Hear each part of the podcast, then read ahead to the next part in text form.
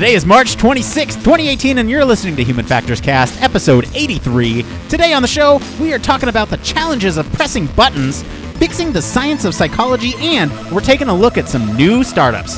Have you have we pressed your buttons lately? Human Factors Cast starts right now.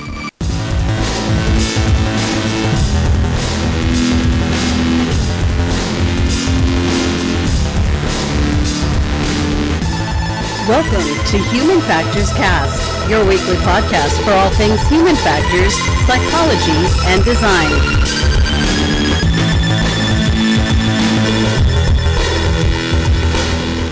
Hello, everybody. Welcome back to another episode of Human Factors Cast. I'm your host, Nick Rome, joined today remotely from Boston. It's Mr. Blake Arnsdorf. Oh, hello, everybody. Hey, there he is. Blake, how's Boston? Oh, it is so wonderful. Nick, I have actually never been in a place where it only kind of snows a little bit, just enough to be annoying, but Yeah? I still love it. Yes, it is. I don't know. I, I have never been to Boston or Massachusetts, and I have to say, I love the city. I love the. I even like the cold weather. It's a great place. Well, that's awesome. Hey, if you're listening and you're in Boston, say hi to Blake. Reach out to him. I'm sure he'll like to, you know, connect with our listeners and, and just have a beer with you or something. But Blake, we got to get into some stuff. I'm curious to hear about your experience at the healthcare symposium so far, but we'll get into that a little bit later. What's been going on with you this week? Oh man, Nick, I have the best human factor story ever for you this week. So this is a, a conference where it's centered around human factors in healthcare, right? Or it's it's called the the healthcare symposium. So there you go. But there's one thing in this particular hotel that is driving all the human factor people mad, and it is the elevator system. So traditionally, an elevator, you have a button that you would press right next to the door that would allow it to, like, you know, come down or or go up, depending on which way you wanted to go. Well, in this case, they've replaced the typical buttons that you would actually have for an elevator with a touch screen in which you select the floor you would like to go to, and then keep in mind there's about ten elevators you can choose from. After selecting the floor you'd like to go to, it gives you a little map that you have to follow to go find the correct elevator to get in, so that you can reach your final destination. That is Um, bonkers. Well, if that wasn't crazy enough, when you get in that elevator, there are still no buttons. There are zero buttons in the elevator at all. So if you get on an elevator going up and it's not going to the correct destination, you are just out of luck. So you you- have to get off and try it again. Let me just get this straight. So you have to input not only that you want to take an elevator, but you have to input the floor that you want to get on, and it tells you which elevator to get on to get to that floor. Yep, it does, and it's uh, it's so okay. I, t- I kind of get the design a little bit. Like it's it's much more efficient. You select the button for the floor you want to go to, and it says like, okay, go jump on this elevator because there are so many possibilities here as far as elevators. Um, and then when you get on, like it, it before you get on, it shows you like, okay, you're gonna go to the fourth floor or whatever possible floors you could be stopping at.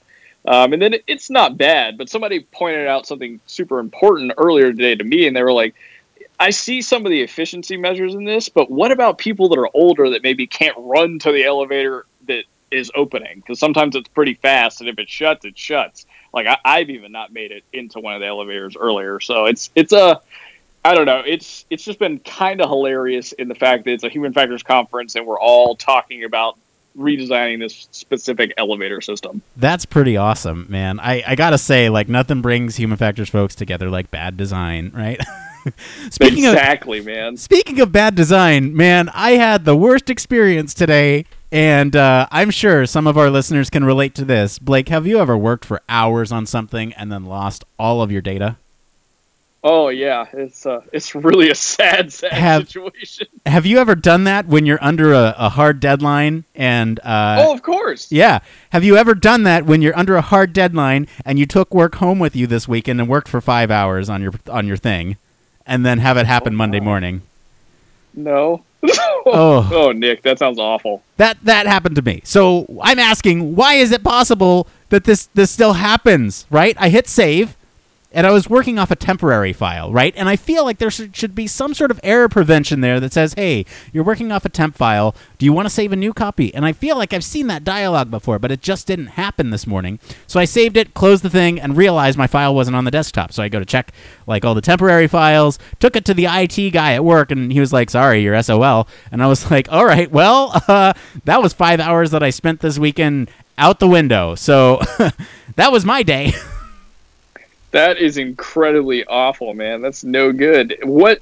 So, is, is there anything you could have done differently, or is it just like Yes. they should totally fix it? No, there is something I could have done differently, which is like just just get in the habit of file save as a new file when you're like if you want to be super sure. But like I I was like 90% sure I had a file working off the desktop, but I guess I was just working off a temporary file.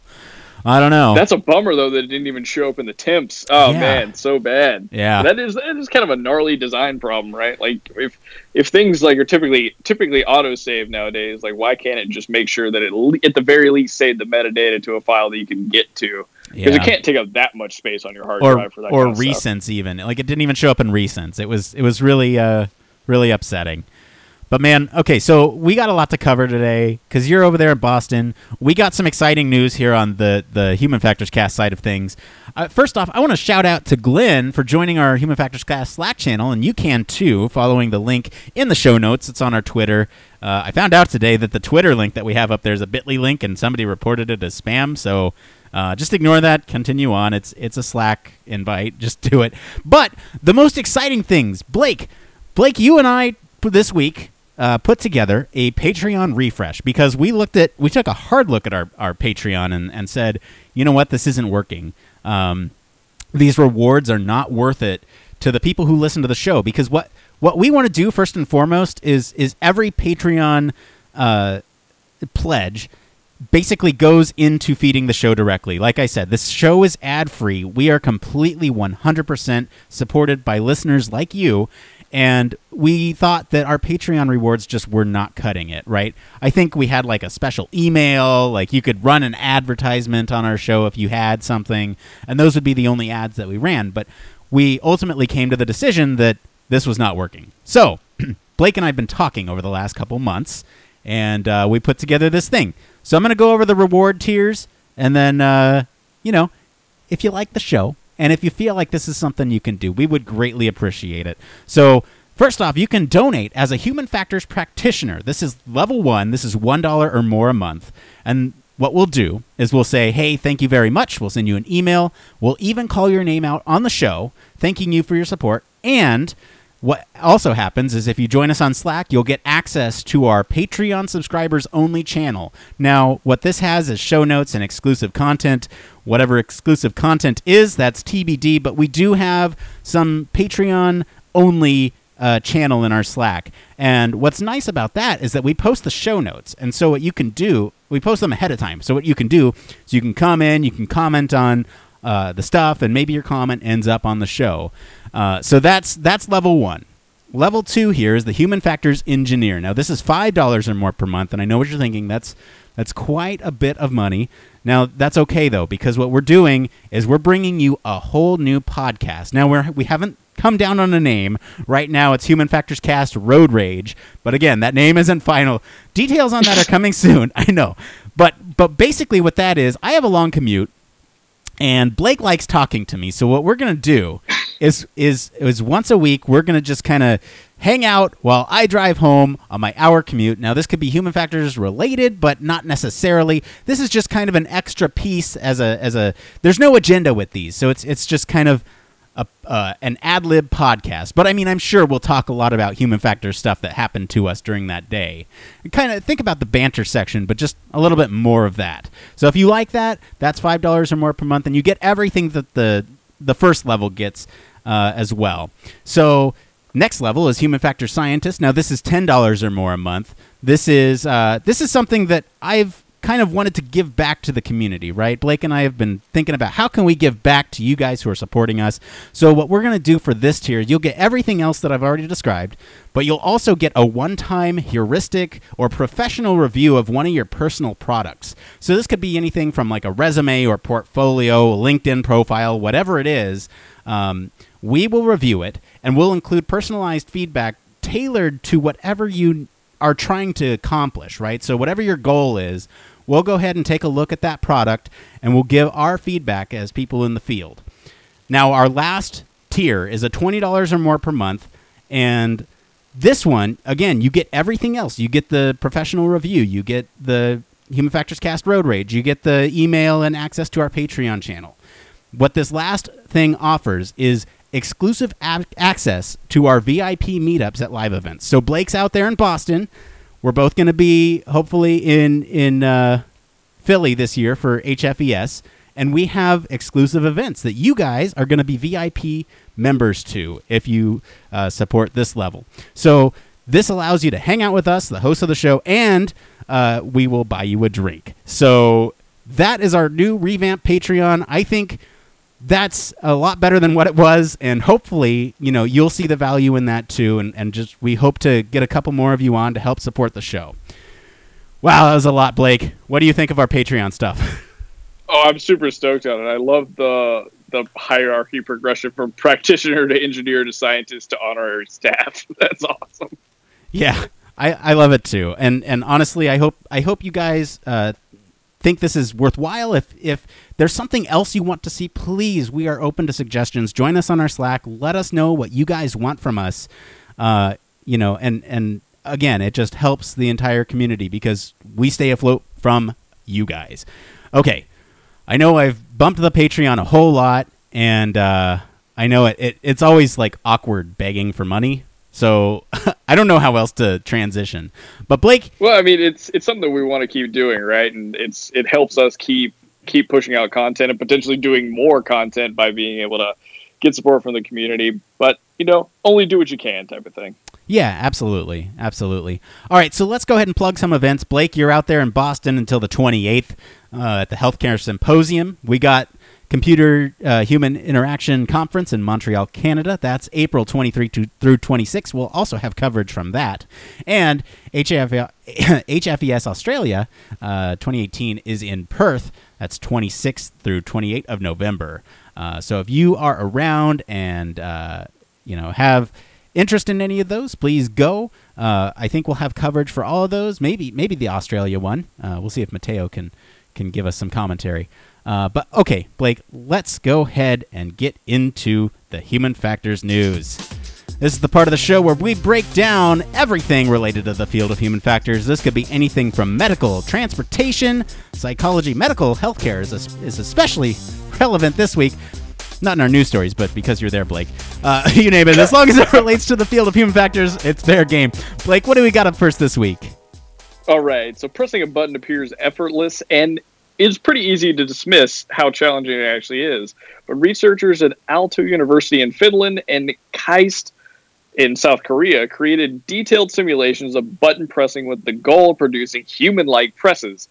The researchers created a new method for changing the way buttons are activated called impact activation. So instead of activating the button at first contact, it actually activates when the button cap or finger hits the floor with a maximum maximum impact. So this technique was 94% more precise and rapid tapping than the regular activation method for a push button that's 37% more precise than a regular touchscreen button using a compat- capacitive sensor. This research actually suggests that the highest that high travel clicky keys, so kind of mechanical pe- keyboards with switches from tactile keyboard makers should be better for us neurologically than keyboards with less precise travel and shows us that the best input methods are physical and not from the touchscreen variety. So it's it's kind of funny, Nick. This this study really gets at the fact that how inefficient touchscreens are uh, as far as the feedback that they're providing us, and we get a lot more misclicks. I'm just wondering why nobody's kind of dealt with that before, uh, and how we could even kind of bring some of these ideas that tactile buttons are a lot better for us into something like a smartphone. Yeah, so I mean, we've seen uh, sort of these designs on smartphones before, where these startups or, or whatever will uh, they have these sort of um, hybrid screens where they will raise uh, portions of it to become actual tactile input methods, right? So it, but but it still has the same problem as it doesn't have that click. The the satisfying. Have you ever used a mechanical keyboard? No, you know I haven't, and I've been meaning to get one just to try it because I always thought that it was they they were just like super loud, and I didn't really see the benefit. But I definitely, from at least reading about it and listening to people talking about it that actually they code a lot, that it's it's a lot more salient about like where your hands are, and it helps you kind of get that or stop finger pecking as much because I'm not the best typer. I've heard a lot of people say that it helps them out with being more precise in their movements. Absolutely. Like I am not being hyperbolic when I say it is life changing. When I got my mechanical keyboard, obviously I switched for the show. Uh, I didn't want to do a mechanical keyboard because you'd hear the click clack while while we're recording. But uh, a mechanical keyboard is leaps and bounds more responsive, at least in my opinion, to to any sort of keyboard I've ever used, and it makes sense. This study makes sense to me um, and it, it was it was good to kind of see that the it, the science backs it up, you know. Most definitely, and it was it was kind of helpful to watch the YouTube video they included in this study, which you can find in our Slack from this week's stories. But it, it really showed the the differences in what they're talking about because at a high level, when the, when you hear it, like okay, you're you're having a better or more precise experience using a keyboard versus a touchscreen, which somewhat makes sense. But I, if when I first read it, I was like, I don't see how that can even be true, right? Because I use my phone, I use my smartphone keyboard and other gestures that include me like basically clicking on the screen all the time. I've gotten to have got, I have to have gotten better at it. But then when they break down the difference between you know regular input or, of keyboard and touchscreen, and then they go into this impact activation, which they, they talk about the theory behind it a little bit. You can see how it, it would be more precise, but if you're having to like create much more force, and you're not, it's not just like touching a key; it's actually you know activating it forcefully. Uh, yeah. So that was helpful to really get an understanding of what what's going on here. Yeah, absolutely. And I gotta I gotta plug this really quick. So these guys are going to be at uh, CHI CHI. They're going to be at CHI uh, in April. So maybe maybe we could have our, our field correspondent Woodrow reach out to these guys and see if they can get uh, an interview or something because the, the, it's really cool. They they published three papers on it that are going to be presented next month. Um, yeah, and the neuromechanics aspect of it, like I would love to pick their brains about how that how that even works or where they even came up with the the idea that it was something worth looking into because it, again they they do mention how it's it kind of feels like a mundane thing that we do every day but maybe the impact of different kinds of button presses could make you know your ability to understand the space that you're in a little bit better or use technology more efficiently. So I, don't, I don't know. It'd be cool to talk to them i don't know man. Maybe maybe the hypothesis would be much more apparent to you if you used a, a mechanical keyboard because i've had that same thought. I was like man this is just so much more uh, uh, psychologically satisfying to use, right? And so like I, I can't imagine I, I can imagine somebody going, yeah, let's study this. You know? So all right, well let's go ahead and get into our next story here. All right, so this is a really important one for psychology. So a cascade of warning signs in the field of psychology around all at once in 2011 so famous psychological experiments failed over and over when researchers tried to replicate them, and even worse, the standard methods researchers used in their labs turned out to be wishy-washy enough to prove, you know, just about anything. So nonsense claims turned up in major journals, and it was a moment of crisis. And something called reformist psychologists think that the problem was researchers had too many degrees of freedom in their in performing their studies.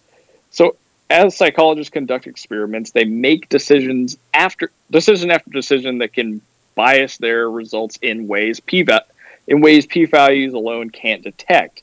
But increasingly, these reformist psychologists have started pushing pre-registration, so a mechanism designed to limit those degrees of freedom. So pre-registration means that before you collect data for a study, you write down a plan of what you're going to do. So these decisions include things like what variables psychologists will analyze, how many subjects they'll include, how they'll exclude bad subjects, all that gets written down in advance and published somewhere with with a timestamp so that other researchers can go back and check it out. And the idea is that without too many degrees of freedom, researchers won't find themselves drifting towards false positive results. So, Nick, I read the story earlier when I was taking a break, and I cannot wait to hear you talk about this because I know that bad science is really a big pet peeve of yours. Oh, it is. Let me let me back up and kind of define what pre pre-registration is. So that means before you collect any data for a study, you write down a plan of what you're going to do. You identify everything that you might have to make decisions about along the way, and you make those decisions in advance, right?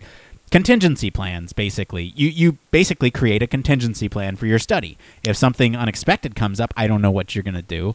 Um, but I I really like this idea, and I I like this idea because it's kind of the way I've always conducted research in my own experience, right? I've always kind of said, okay, let's let's lay everything out in front. And obviously things change as time goes on and you'll have to encounter some unexpected thing that you didn't even know was going to be a thing, right? Like um like like perhaps if you are walking to some place that you're going to get a distance estimate and it's it's a little bit higher up and so maybe the increased blood flow might uh, cause you to overestimate the distance or something you know those types of things um, that maybe or even like what do you do with a bad participant or how you define that right exactly i mean these are all things that with pre-registration you'd have to write down in advance timestamp it and say look these are the things i thought of before um, go and try to replicate this thing. And I like it. I like it from the replication standpoint, right? Um, now, this article does offer a couple of criticisms of this of this method, uh, where it kind of gives too much credit to a, a, narrow kind of scientific work, work which is uh, hypothesis te- testing, right? And again, that's kind of the classic way that I've been trained. So, but but that's not you know how exploratory research works. And so I think I think maybe just having a more critical eye as it pertains to exploratory research and trying to implement some of these pre-registration elements. Obviously, um, you know, like you can still do exploratory research if you say like, look, these are these are the the um, data points we're going to gather, and uh, we have no hypothesis, and uh, we're you know we're going to test a couple different variables. These are the tests we're planning to run. Um, and then maybe like if you find something that wasn't laid out in that argument beforehand, uh, then maybe you just kind of uh, like this is this is an emergent feature that we didn't account for and that we couldn't have seen. So I don't I don't know, man. It's it's a it's a tough call.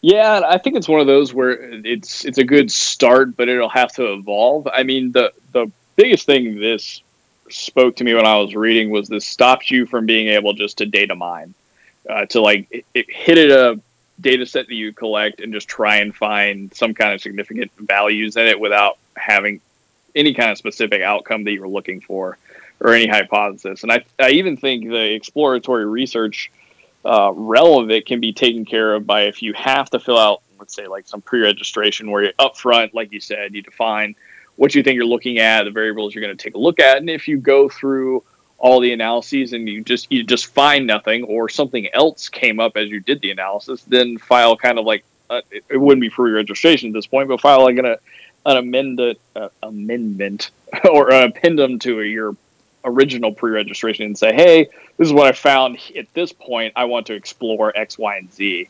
Uh, so I feel like there's ways around it, but yeah. I, I don't know. I think I like the idea it's it's funny that they're called reformists because that sounds just that sounds really militant like to me when I read it. I don't know why, but I, I think it's a good step in the right direction for science in general, especially psychology, um, because it's it's something that I love and something in science, is something I hold in a high regard, uh, both in a like hardcore science role, but also in in kind of a moral thing as well, right? Because you you want you want research that comes out to be good and things that things that you can actually trust and think about implementing in your own life if it has to do with like you know neurology or moral behavior or any of that kind of stuff. And and also i have i mean i have a background in psychology. I want to continue to believe in right. its integrity and things like this help. Yeah i mean the truth of the matter is people who conduct research are scientists and the public is supposed to trust scientists. And it's hard to do that when you run studies and you're not doing good science and you're just publishing stuff because you're trying to make a quota. It's not good science.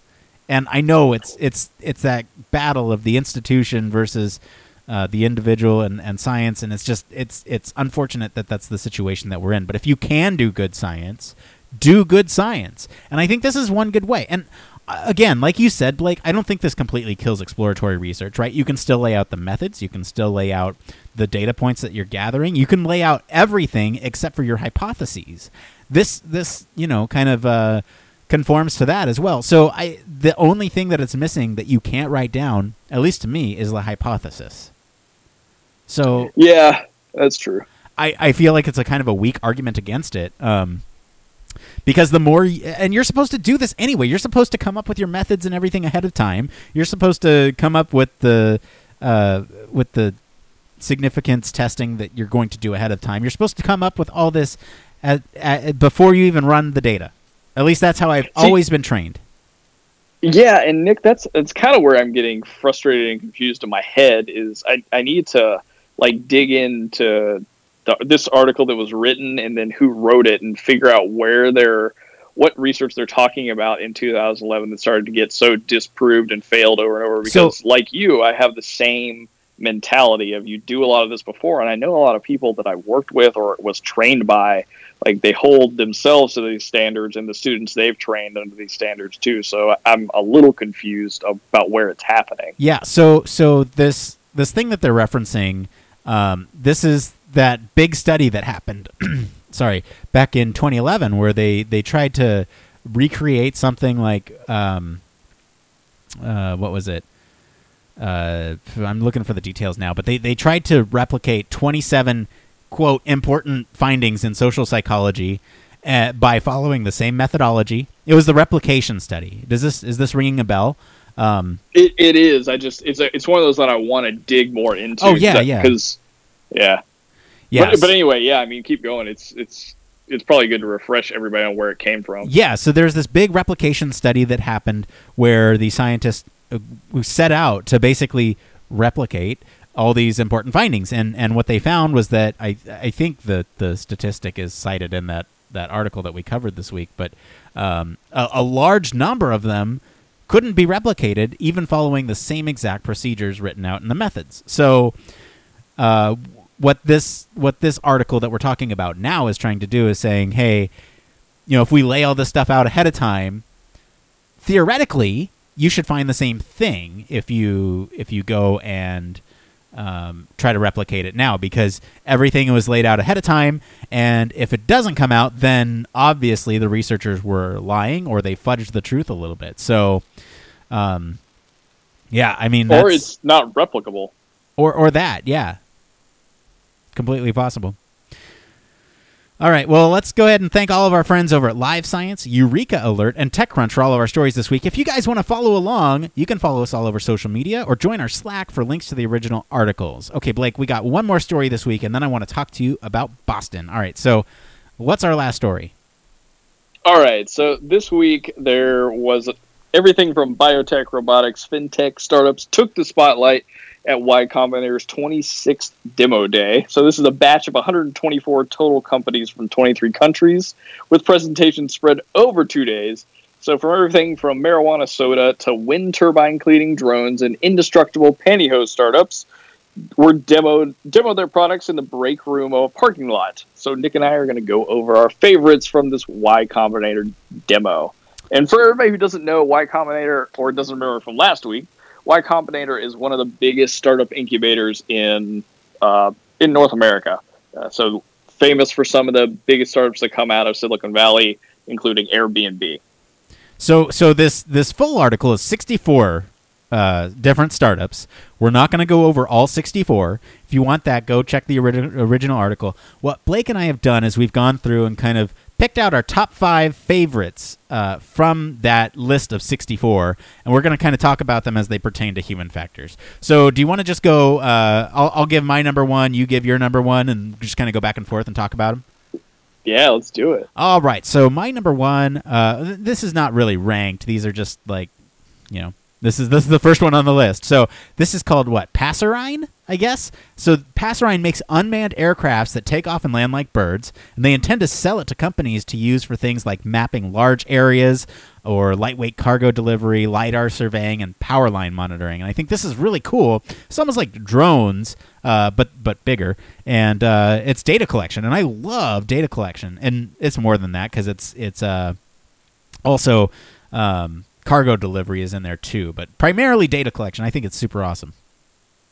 And it gets us more into that space where drones become so much more engrossed in our lives, right? From delivery drones to those just collecting data from things like power plants. I mean, this I just think this is really cool. And we see this across a lot of these startups in this list. Yeah. All right. So commentary on these are going to be a little light because we got so many to go through. Blake, what do we got up? What do you got for? All right. So I'm probably going to butcher this one, but I think it's called Aerones. So Aerones has built drones that clean wind turbines. So they believe that it's going to be safer and more efficient alternative to humans cleaning them. Uh, and these are just basically giant heavy lifting drones that they hope will eventually clean buildings and have applications for other industries like oil and gas and solar.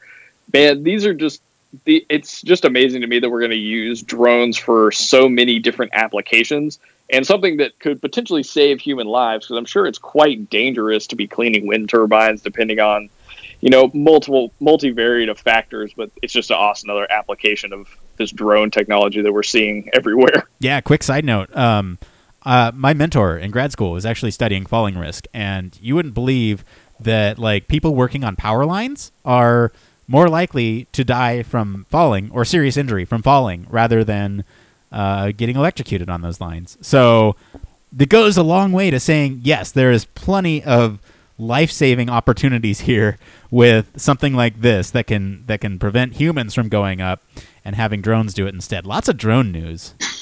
and potentially here and, and especially a lot of these startups it, it's not necessarily taking away a job it's now creating a drone operator job so an opportunity for somebody to be operating a drone to do the job they used to do Boom. All right, my number two here was Visor.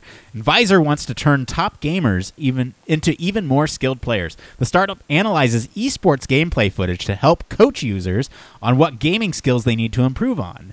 Now, the team analyzed 1.3 million minutes of footage in the past 30 days, and they boast over 39,000 monthly active users, growing 52% month over month since launching at the beginning of the year. So that's crazy. So these guys this is this is uh, kind of near and dear to my heart because uh, one of my friends is a esports commentator, but um, this esports is, is such a unique field where it's it's uh it's it's almost competitive, and I'm wondering if they can collect some sort like obviously video games have a lot of metrics associated with them, but I can see this very easily being applied to something else like real sports um, you know, where where you're just collecting a million different data points and trying to analyze what skills the players need to improve on. I think it's super cool to to kind of go with this approach.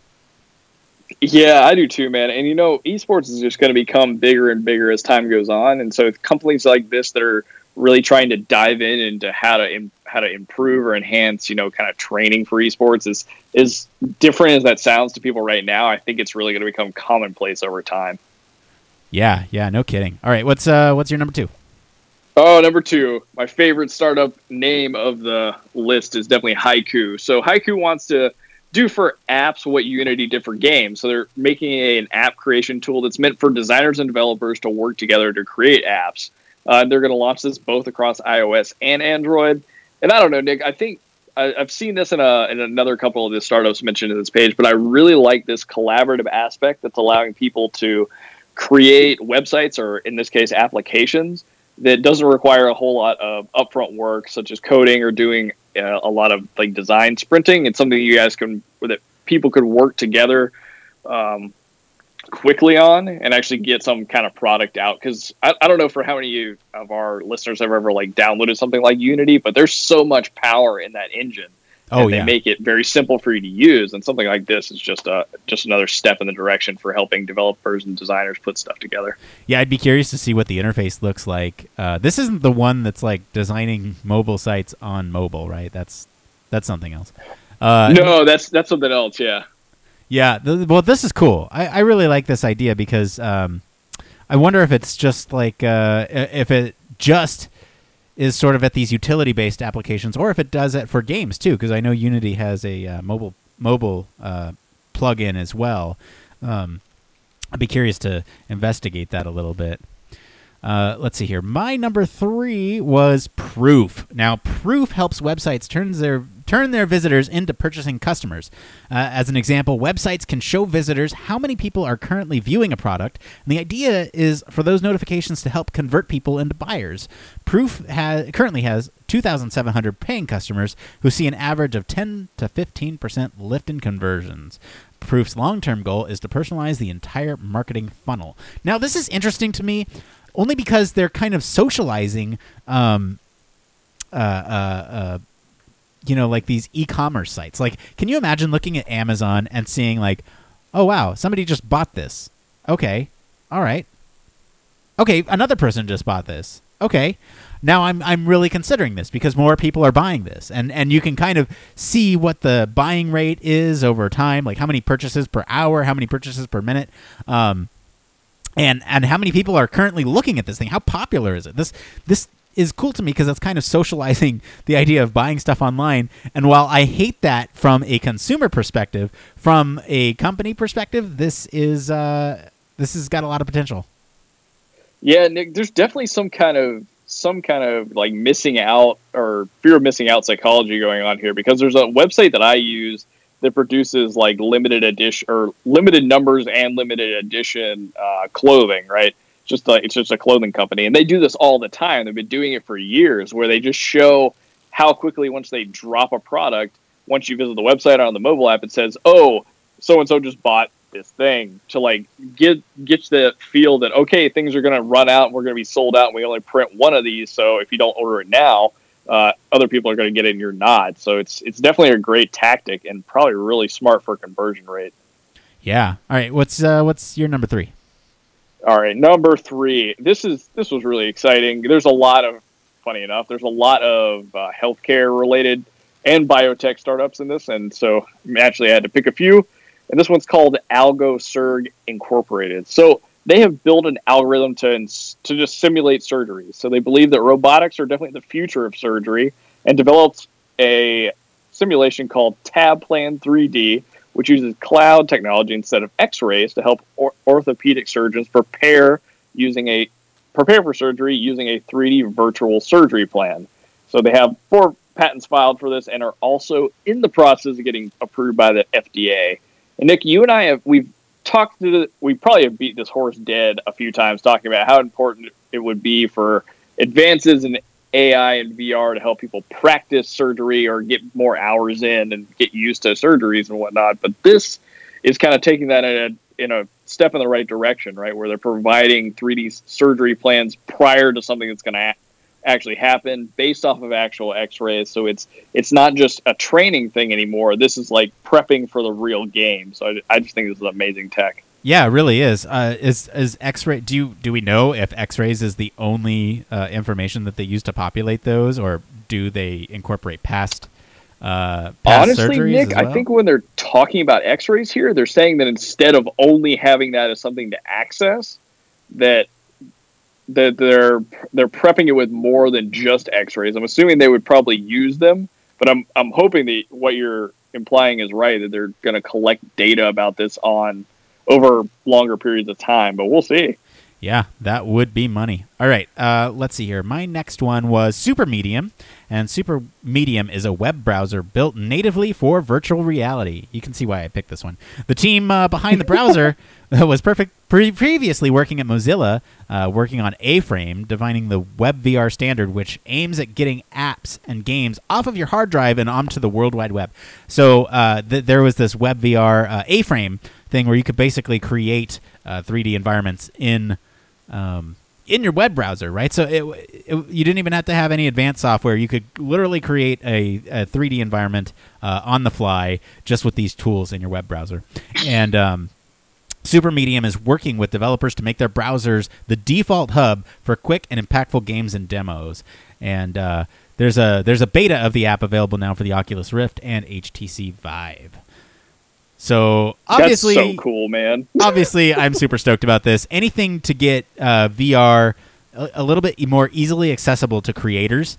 Um, one of the one of the biggest hangups right now for people in the field of VR is like the uh, or, or at least just the the layman people is is the the lack of accessibility. Right, you need this big powerful rig or or something that can uh, that is capable of rendering uh, these 3D environments because sure you could make it right, but you can't test it, and that's really half of what VR is. Is you need to test the things you make.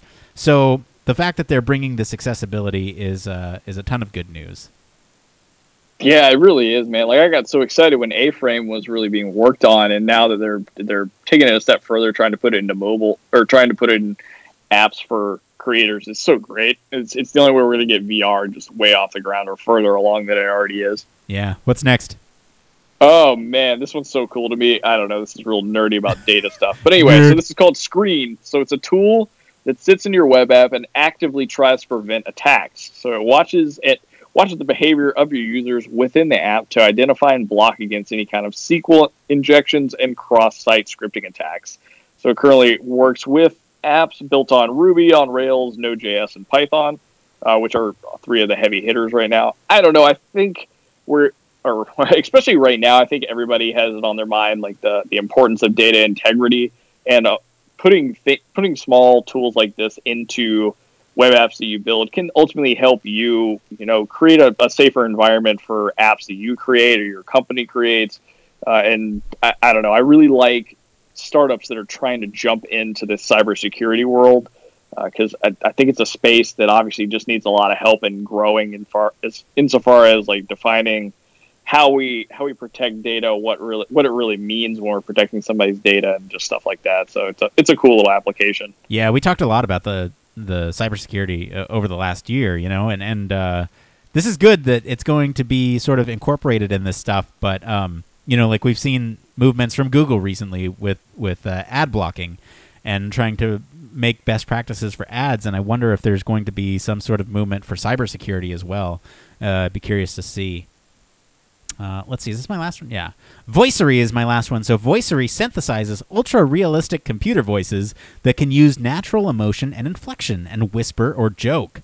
70% of the people prefer its voices to Amazon Alexa's, and Voicery analyzes hundreds of human voices to train deep neural networks that power that power its product. Uh, so rather than trying to train a computer to mimic a single specific voice, Voicery could be used to generate voiceovers, read the news, dub television shows, or dare I say it, even podcast. It's already got a letter uh, of intent for 300000 to make audiobooks. So that's crazy to me, too. Um, but with more speech enabled devices coming out on the market every day, there could be a big market for something like this uh, for giving brands their own voice. Now, this is this is both scary and awesome at the same time because you could kind of create your own persona. Like you could you could create uh, whatever voice is appealing to you right? And there's been a lot of studies on what's better male female um, uh, demanding or assertive or passive or you know all these different attributes with voice uh, interfaces. And to give you sort of the freedom to make your own i think is really cool honestly, Nick, this that's probably the biggest idea on this out of the 64 that's just going to be something that skyrockets. Because I mean, I voice is just going to get bigger and bigger from voice UIs to everything else like in-home devices. But I think I think taking that like branding aspect of it and creating your own specific voice that you're now going to you know you're going to associate with a type of product or something like or kind of like how we associate Siri or we associate Alexa with Amazon. I, I think that's a really really smart choice, and I, I can't wait to see how that sort of takes off. I want to see if we can recreate our own voices. Could could it like do it from a sample? I wonder. All right, what what's the last one we got? Okay, so this is another nerd one, but it's called Reply It or Repl- Rep- Reply dot it. So it's an instant serverless computing platform. So it lets you write and deploy apps right from your own browser. They actually claim that it might be the easiest way to start learning to code, letting users build complex ap- applications with thousands of lines of code without a server. So I believe they believe that their cloud platform is perfect for building games and other interactive programs. And okay, so Blake, why are you telling us about something that has to do with programming? Well, you know, there's a lot of content out there right now about the interaction between designers, developers, and researchers, and just having a nice baseline understanding of how some of the web technology works can really help you out in having that having the communications that you're probably having to with developers if you're a human factors engineer or you're, you're a UX designer or researcher. It can just give you a nice baseline, and I think more and more as we keep going on, it's going to having programs like this that really are easy for people to hop into. You don't have to have a server. You don't have to set it up. You don't even have to have, in this case, like a text editor to use. It just really helps cut the barrier to entry for anybody to learn how to code. And I'm always, always excited to see that kind of stuff coming out. Yeah, that's really exciting. Um, it's always good to get people that are working on two sides of the same coin to kind of see the other side and uh, communicate. And this sounds like it could do just that. All right, well, let's go ahead and get into our next segment. It came from. It came from. It came from not Reddit. We're doing Boston this week. Blake, you are in Boston, Massachusetts for uh, the healthcare symposium, and I want to ask you, how has your day been? What have you seen? What kind of interesting things are out there, and what can we take home? Oh my goodness! All right, Nick, I have I just took a took a kind of an easy day and went to the opening session with Lise and listened to a little bit about the talks about what's going on. But Nick, what I'm really interested in is what is going on in research right now in healthcare. And you would not believe the amount of the posters tonight at this poster session that I went to were all consumed with the application of VR not only in the hospital setting but also in a military setting for medical devices. Okay, it so was my just insane. my first question is why am I not there, hitting up all these VR places with you? I'm so glad you're Uh, there to kind of get the coverage, but dang, that's awesome. So, so like, what's the most sort of unique uh, application that you saw while you were there? So the most unique one that I saw tonight. Okay, this is this is going to take a little bit of a different turn from just the VR. We'll return to VR in a second, but I, I I think I told you a little bit about this in the start of the show. But Nick, we've we've talked a good bit in the past probably year, but definitely in the past couple of months about prosthetics and the enhancements that have come to them through being able to you know think about it from your mind to be able to move your pro- move a prosthetic around um, from having and or from just having you know stimulation in the arm. Well, there there's a prosthetic company that works with, and I cannot remember the name of the company, but they work with the University of Central Florida, and they develop prosthetic arms that are for kids. And the way that they they actually work is that they just put little sensors that look like you know if you've ever seen like a butt you know what buttons look like like you click them in. Well it's sensors that click in onto the onto the child's like arm uh, that's been amputated. And it just monitors for signals when they flex their bicep. And so when they flex their bicep to a certain degree it'll clench the fist closed or it'll move the the arm the uh, artificial arm up or down so it allows them to basically control their prosthetic arm with just using some of their some of their flexation muscles in their biceps, right? Well, So- so- there's a company that or this particular set of researchers have taken it one step further because Nick, you and I have talked a lot on this show. Something that you and I both enjoy is playing video games. Um, and believe it or not, it's pretty tough for kids that only have a prosthetic arm and one regular arm to be able to play ver- video games, much less if they had two prosthetic arms. Um, so what these guys did is they they have actually kind of taken this technology that's based on sensing how your muscles flex and created a grading system in it. So now every time your your muscles flex to a certain to like a certain intensity, say like 100% versus 50%, it creates different movements within a video game context. Um, so that was one of the most incredible things that I saw this week, That's or today at least. That's really cool. I mean, we've seen sort of these applications where we there's special made controllers for people who only can control with one hand or or can't even control with either of their hands. Have you seen the guy who uh, who streams video games and he he basically uses a controller uh, by manipulating his face to control this thing? Oh, I have not seen that. That sounds incredible. it's it really is something impressive to watch and the fact that we are getting to the point where people can just twitch their arms and play that's that's awesome i i love that because accessibility is really important for all aspects be it for uh, simple day-to-day things or even especially for recreational things that you know people want to do but can't because of the input methods involved. That's that's really inspiring.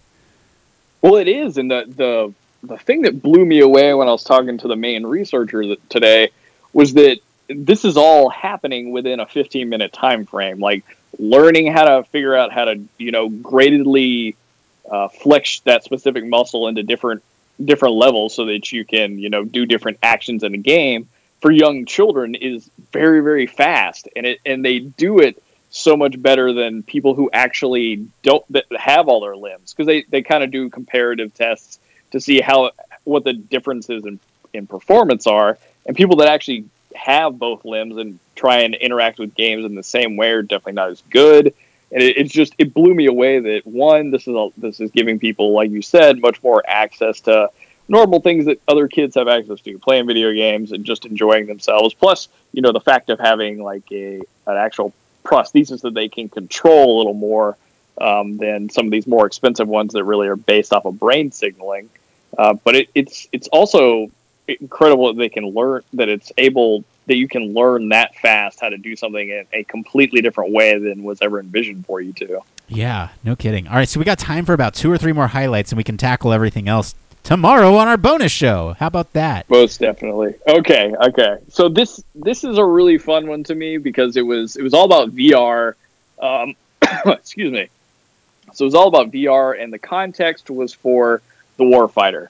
Uh, and what what brought me to this poster was, was believe it or not, it, it wasn't VR, and it wasn't the fact that it was for the warfighter. Is because it was looking at diagnosing tra- traumatic traumatic brain injury um, in combat, and then trying to make decisions based off of what those readings were. So, in a the gist of the idea here is is to create a set of tools that are easy enough to be transported in pretty intense environments, so in warfare or in warlike conditions, by med- by you know your kind of military medics. And what this entailed was it, it's a mobile app, so mobile software uh, a VR headset. So a very ba- it was a very basic one. I think it was a Samsung, uh, one of the Samsung Gears, um, and then just a a very basic Xbox controller. Uh, so the idea was that you would be that if if somebody had a concussion or somebody was just in a blast or something something like that happened and you were uns- the medic's unsure okay is does this person have a concussion or are they able to continue on or do we need to take them back in further to base? How do i make that assessment by just looking at them? Well it's really really hard to make those judgments but without like gathering some serious data from from their from their eyes and from also the the amount of blood that's getting to their brain. So what they do is they stick them stick this headset on them uh, and they actually run them through a battery of tests that are supposed to help you identify not just whether they have a traumatic brain injury or not, because uh, unfortunately, in, in this context, definitely this is a, that's a given, right? You you've been in some kind of bad situation, you've been thrown back, or whatever whatever it may be. Right. But this is able to give more diagnostics than that. So okay, they've had some kind of traumatic brain injury. What does that mean for them? And based on the tests that they run uh, in the virtual environment with the subjects, they're able to gather enough information to give them uh, to help them make decisions about okay, is this person well enough to go back into combat? Um, are they is the concussion so bad that we need to transport them out of here? Just things like that. And I just I I you know because VR when I think of VR I think of like really high power computers and really intense headsets that I never would have imagined something being out in the warfighter context this early in the game. But that's that's what what's going on right now, and I just think it's an incredible use of the technology. Did they say what kind of tasks they're having them do? Is it is it just like the standard uh, like concussive markers, or, or or is it something specific towards the the the medium of virtual reality? Yeah, so it's specific towards the medium of virtual reality because the the way the data scientist for the project was explaining it to me. He's like, I, you, I can't simulate, um, I can't simulate what it's going to be like for them to be walking around back in combat by just talking to them or running ah. the, the basic battery of tests, like follow my finger or any of that kind of stuff. So right. basically, what they do is they put them in the VR experience and they and forgive me, guys. I really I don't understand the the technology of VR well enough to do this justice. But basically, what they're doing is they're providing them a forced context of being back in very jerky movements, um, where they're ha- their their eyes are having to actively follow a lot of different markers in the in their field of vision. Uh, so it actually creates a lot of motion similar to what they would feel if they were running or if they were again another blast or any of that kind of stuff. So it helps them understand like okay if this person's standing how do they do if they're sitting how are they doing if they have to go through specific movements from prone to standing up to running what does that do to them are they able to handle it from in the VR context and somehow or another that's able they're able to extrapolate that they're going to be okay or not okay for combat Man, that's pretty cool. All right, one more cool highlight, and then we'll we'll pick it back up tomorrow. Yeah, yeah, yeah. Okay, so this this one was another, so another VR one, right? Um, again, military context. Uh, just just like a quick one before we get away from this last one. Um, what was really interesting to me as well was that although this is being funded and developed by the army, um, it's actually being tested also for sports. So in high school sports for football to try and like diagnose whether whether players can play more or also um, being used in just kind of like hospital trauma units. So it's it's got a lot of application from warfighter to consumer. So I thought that was oh, a, that's that's also really a nice little twist on it. Yeah. Okay, but anyway, so one more war warfighter one with VR. This was a kind of a different spin on the medic again, but this was much more about what, what kind of what we've talked about before, and a little a little bit of an allusion to the startup I mentioned earlier, where it's okay. There's a specific injury that we're coming across. What am I supposed to do? How do I treat this? If what are the best ways for me to go about it?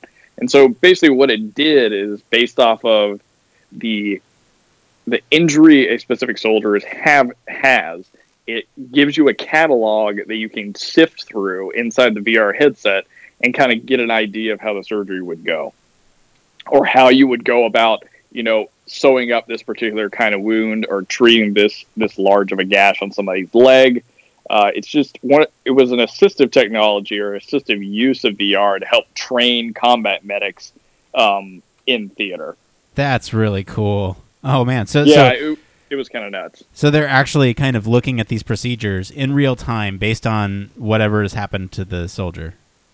Yeah, and it, it was obviously very specific to the, the type of injury because if, if it was something like a leg injury where you've Right. got a lot of arteries open, you don't have time for that. But it, in some of these cases where if it, it was something that was getting infected or hadn't hadn't been treated correctly the, the first round or like on the combat field and now it's being treated like in a hospital outside of combat, it, it was a way for them to kind of figure out like okay, this is what really should be done. Here's how I can fix that um, versus um, versus trying to do something on the fly, like sew up somebody's, you know, open arteries or anything like that in their leg. Yeah. All right, man. Well, let's go ahead and pick this up tomorrow because uh, I, I'm really excited to hear what else is coming out of that healthcare symposium. Well, that's it for today, guys. Let us know what you guys think of the stories this week. Did you like them? Did you hate them? Let us know. If you guys have suggestions, you can jump on over in our Slack and let us know. You can also follow us all over social media. You can head on over to the LinkedIn, Facebook, or Twitter. We'll talk about Cambridge Analytica next week because uh, we're still waiting to see how that all pans out. Twitter, we're at uh, H Factors Podcast. Be sure to check out our SoundCloud. Leave us a comment over there. Or you can send us an email at humanfactorscast at gmail.com. If you're feeling saucy, leave us a voicemail at 901 646 1432. That's 901 646 1HFC. If you're out there at the Healthcare Symposium, please leave us a voicemail. Let us know what you saw. We might even have some special guests on the show this week. We'll see. You can also support us on our Patreon. Please, please, please go check that out at patreon.com slash humanfactorscast. We spent a lot of time revamping that and would really appreciate your support. If you can't do that, just go ahead and leave us a review on Apple Podcasts, Google Play Store, or whatever your favorite podcast directory is. Make those good because we like good reviews. And of course, you can always reach us at our home on the web, humanfactorscast.com. Mr. Blake Arnsdorff, thank you for coming to us live from Boston and breaking down all the news stories. Where can our listeners find you if they want to talk about VR and warfighter performance? Oh, you guys can find me at the Boston Healthcare Symposium this week. But you can also find me on YouTube, Twitter, and Instagram at Don't Panic UX. Excellent. As for me, I've been your host, Nick Rome. You can find me on LinkedIn or Twitter at Nick underscore Rome. Come talk to me if you want to commiserate about losing all your data saved. Thanks again for tuning into Human Factors Cast. Until next time, It, it depends. Join us tomorrow for our bonus episodes.